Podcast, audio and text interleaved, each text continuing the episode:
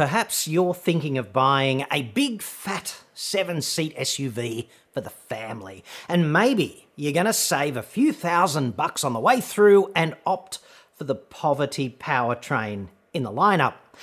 These front drive SUVs, okay, if you tick that box, I fear you might just discover the vehicle's kind of hard to live with over time.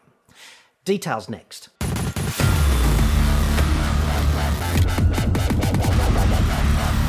I'm John Cadogan from AutoExpert.com.au and I get new cars cheap for buyers here in Australia. Hit me up on the website for that. This is an issue that's kind of bugged me for some time, okay? And it's pretty hard for ordinary car buyers, like non enthusiast car buyers, to get this dialed in and make the right choice in the domain of perspective, right? When you look at some arbitrary SUV model range, it doesn't have to be a particular one. They're pretty much all like this. There is generally a premium powertrain and a poverty powertrain. And on the way through to parking that shiny new car in your driveway, you really have to pick one. And you better hope you make the right choice because you can't change it after you've signed. The premium powertrain is often the one with all wheel drive. And a lot of people go, well, I don't want to go camping. We'll go with front drive, which the poverty powertrain typically is. Sometimes there's a better engine with the all wheel drive powertrain as well. Hyundai and Kia do that. Toyota does not with vehicles like the Kluger, which has the same engine, a 3.5 litre Atmo V6 petrol engine. And the distinction there with Kluger is just all wheel drive, premium, or front drive, poverty, with Kluger. Mazda borrows from this playbook, this Toyota philosophy, on this for CX8 and CX9. The CX8 offers only the 2.2 diesel engine, either front drive or all wheel drive for poverty and premium, respectively. And CX9, ditto, a 2.5 litre turbo petrol 4 with all wheel drive for premium and front drive for poverty. It costs you like four grand more to tick the all wheel drive box for premium with Kluger and CX8, and nearly four and a half grand in CX9. Obviously, manufacturing this premium powertrain adds things like a transfer case, which is a gearbox module hanging off the back of the transmission, which splits the drive front and rear. Plus, of course, you have to pay for all of the rear drive componentry, like a prop shaft and rear differential and rear axles, you know, important stuff like that. So it's not as if they're just stitching you up on the price all wheel drive absolutely costs more and the extra price is justified. Over at Hyundai and Kia, the poverty powertrain in Sorento and Santa Fe is also a 3.5 litre Atmo petrol V6 with front drive. But the premium is a 2.2 litre turbo diesel. It's a four cylinder and it comes with all wheel drive.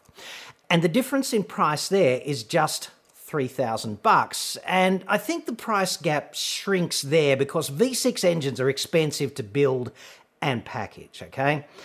And I know I just said like just 3000 bucks like I'm friggin' Saudi Prince Mohammed bin Salman Al Saud or something, but what I actually mean is that three grand is a fair bit of cash if you just chuck it out the window one morning driving down the freeway, but three grand is also a relatively minor proportional bump in the price in the context of already spending 50 or 60 grand on a new vehicle. The Santa Fe Active X petrol V6, the poverty powertrain, is about 47 grand plus on road costs, and the diesel's about 50. And I'd suggest most people who can afford to drop 47k on a new car can also afford to up the ante by 3 grand and spend 50 if it delivers a tangible benefit. And I'd further suggest to you that if you really can't stretch that high, then maybe you can't afford to spend the 47 grand in the first place. A late model used car might be a better fit for you in this situation. And hey, these things are expensive and not everyone buys new cars. I get that. Anyway, I'm pretty familiar with the 2.2 litre diesel in the all wheel drive Santa Fe because I own one and I've been driving that since 2019. So I recently grabbed a 3.5 litre V6 Active X for evaluation for a week. Active X is one step up the Santa Fe lineup from what the French would call la mode de baissement, which roughly translates to uh, base model chitois, a common industry term here in Australia. Perhaps you think I'm joking on this. Well, I'm really not. Every senior executive in every car maker, every marketing boss, every product planner, and of course, every dealer principal knows exactly what a base model shitter is. No PowerPoint presentation required. So, what I did here, okay, I really tried to make the case for the V6 front driver. Like, who's going to buy this and be happy? Who is it right for?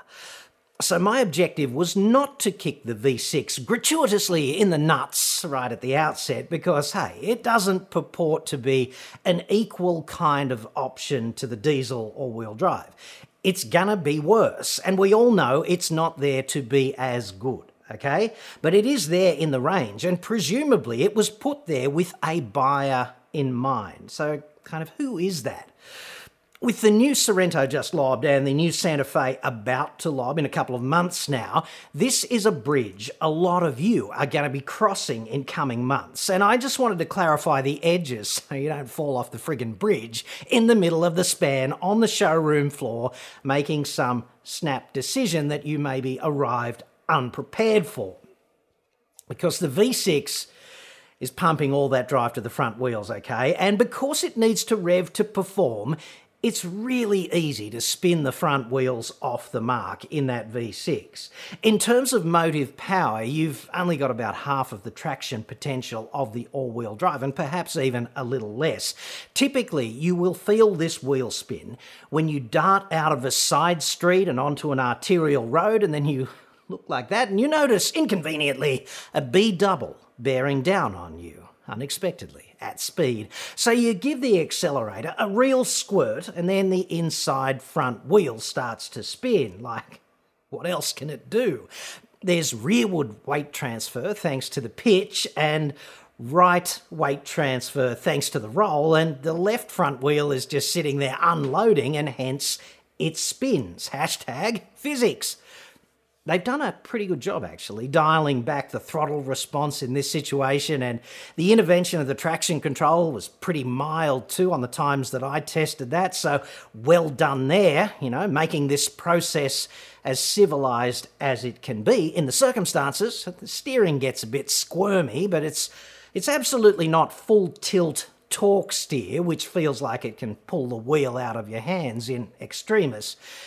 And this is absolutely not that, but it's still not as refined as the all wheel drive option, which just grabs the road and goes. Front drive is also not the powertrain for towing. And I'm not talking a little unbrake box trailer for Renaults and refuse and landscape supplies and other domestic light duty stuff of that nature. You know, I'm talking about caravans and boats and heavy things like that. Front drive not a good fit on a real slippery boat ramp.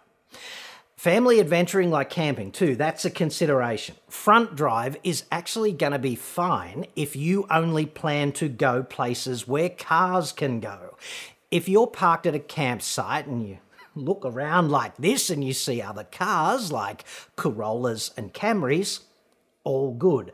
But if you look around in the same way and it's kind of all blue singlets and bull bars and bogans, you're out of the envelope in the V6 with the front drive, okay? If it rains overnight, you could be camping there for quite some time. If you hate diesel because Volkswagen, it's filthy, or because a friend of a friend knows a guy who knows a guy whose DPF failed and that cost him a bomb, that's kind of irrational, I'd suggest.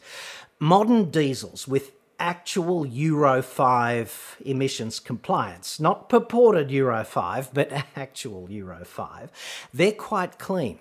There's no suggestion Hyundai Kia DPFs have some sort of reliability problem, right? I have never had a complaint about that from an owner.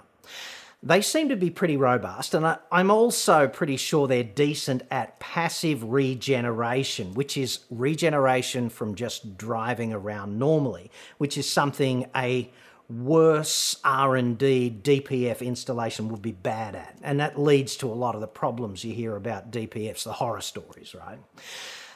I'd have to say, however, that a decent run on the highway every few weeks is really good for all cars. It purifies the oil and it knocks out a lot of the gunk that builds up inside them. Basically, diesel, petrol, highway running, really good idea, at least occasionally. Diesel's alleged extra servicing costs. We should cover that too. Pretty much that's bullshit.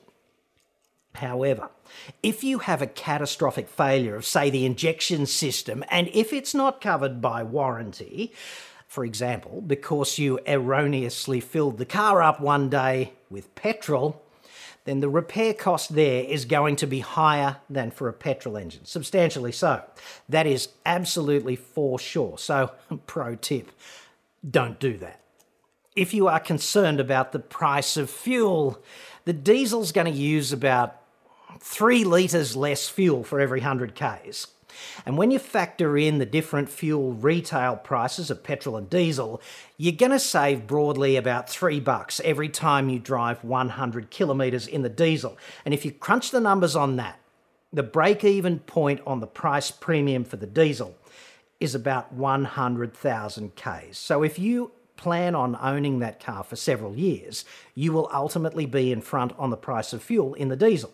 It's about six years down the track for average drivers who are not on COVID 19 lockdown.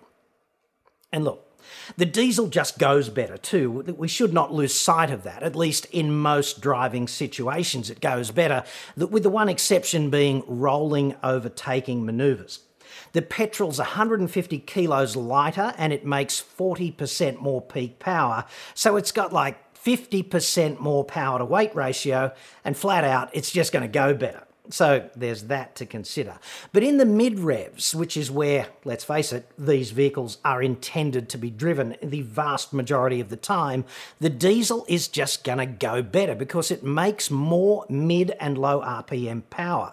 So it's better for towing and ordinary driving in most situations, and it won't have to hunt through as many gears if you suddenly demand more performance, right? If it's got to shift from loping along to going for it, it's not as much of a shunt for the transmission because it doesn't have to spike the revs in order to deliver that required additional performance. The one final comment about Atmo V6s is there's no getting around it. These things are dinosaurs and they are soon for the chop. I'm pretty sure Toyota shoves the V6 in the Kluger and Hyundai and Kia do that in Santa Fe and Sorento because it's an easier sell in America. But in reality, the operational characteristics are fairly awful and outdated is probably a better term, the peak power doesn't happen until over 6,000 RPM, and you don't hit peak torque until 5,000.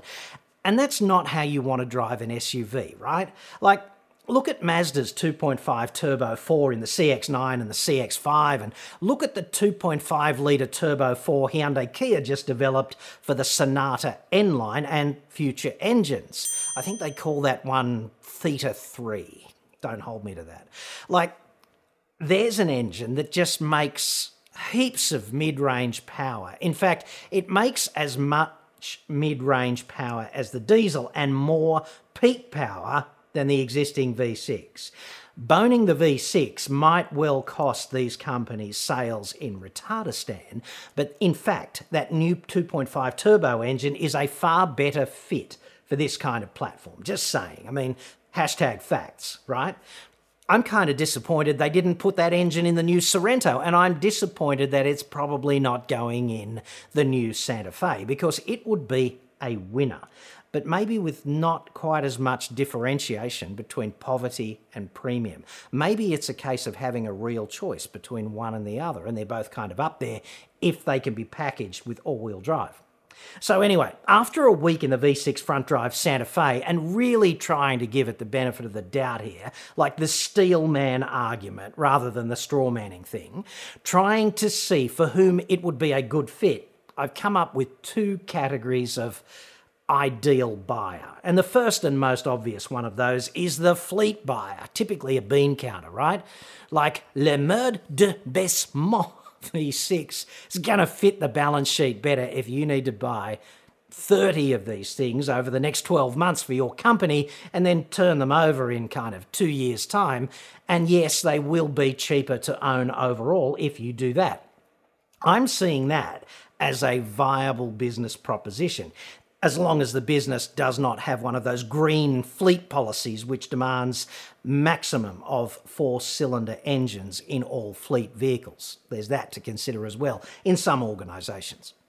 The employees who drive these vehicles will not give a crap. They just won't. Like Channel 7 and Channel 9, they both use Le mode de Baissement Klugers as camera crew cars, right? And I have never been in one, and I've been in dozens of these things. I've never been in one driving from A to B to do whatever and heard the driver, typically the cameraman, bitch about not getting all wheel drive, right? They just don't do that. They go, yeah, it's all right, you know? If you're a private buyer, buying a car for yourself and the family, right? This is a little bit harder to justify. You need to be right up against your spending limit financially, and you need not to be planning on adventuring or heavy towing, okay? You need to be doing this because you've got six or seven mouths to feed and you need to transport them from time to time from various A's to various B's and you need not to be a driving enthusiast, okay? The V6 front drive is not actually horrible. It's kind of okay, but it's hardly effortless and responsive in the mid range, and it's really not as composed under pressure in the rain the way the diesel is for just three grand more. Just three grand. Ultimately, this is completely up to you, but you should make a rational determination about this and who you are and what you can afford to spend and what you really think you might be doing with this vehicle, you know? I'm happy to help you get a discount on either. I'm agnostic about whether the premium powertrain is right for you or not, but I really do want you to make the right decision.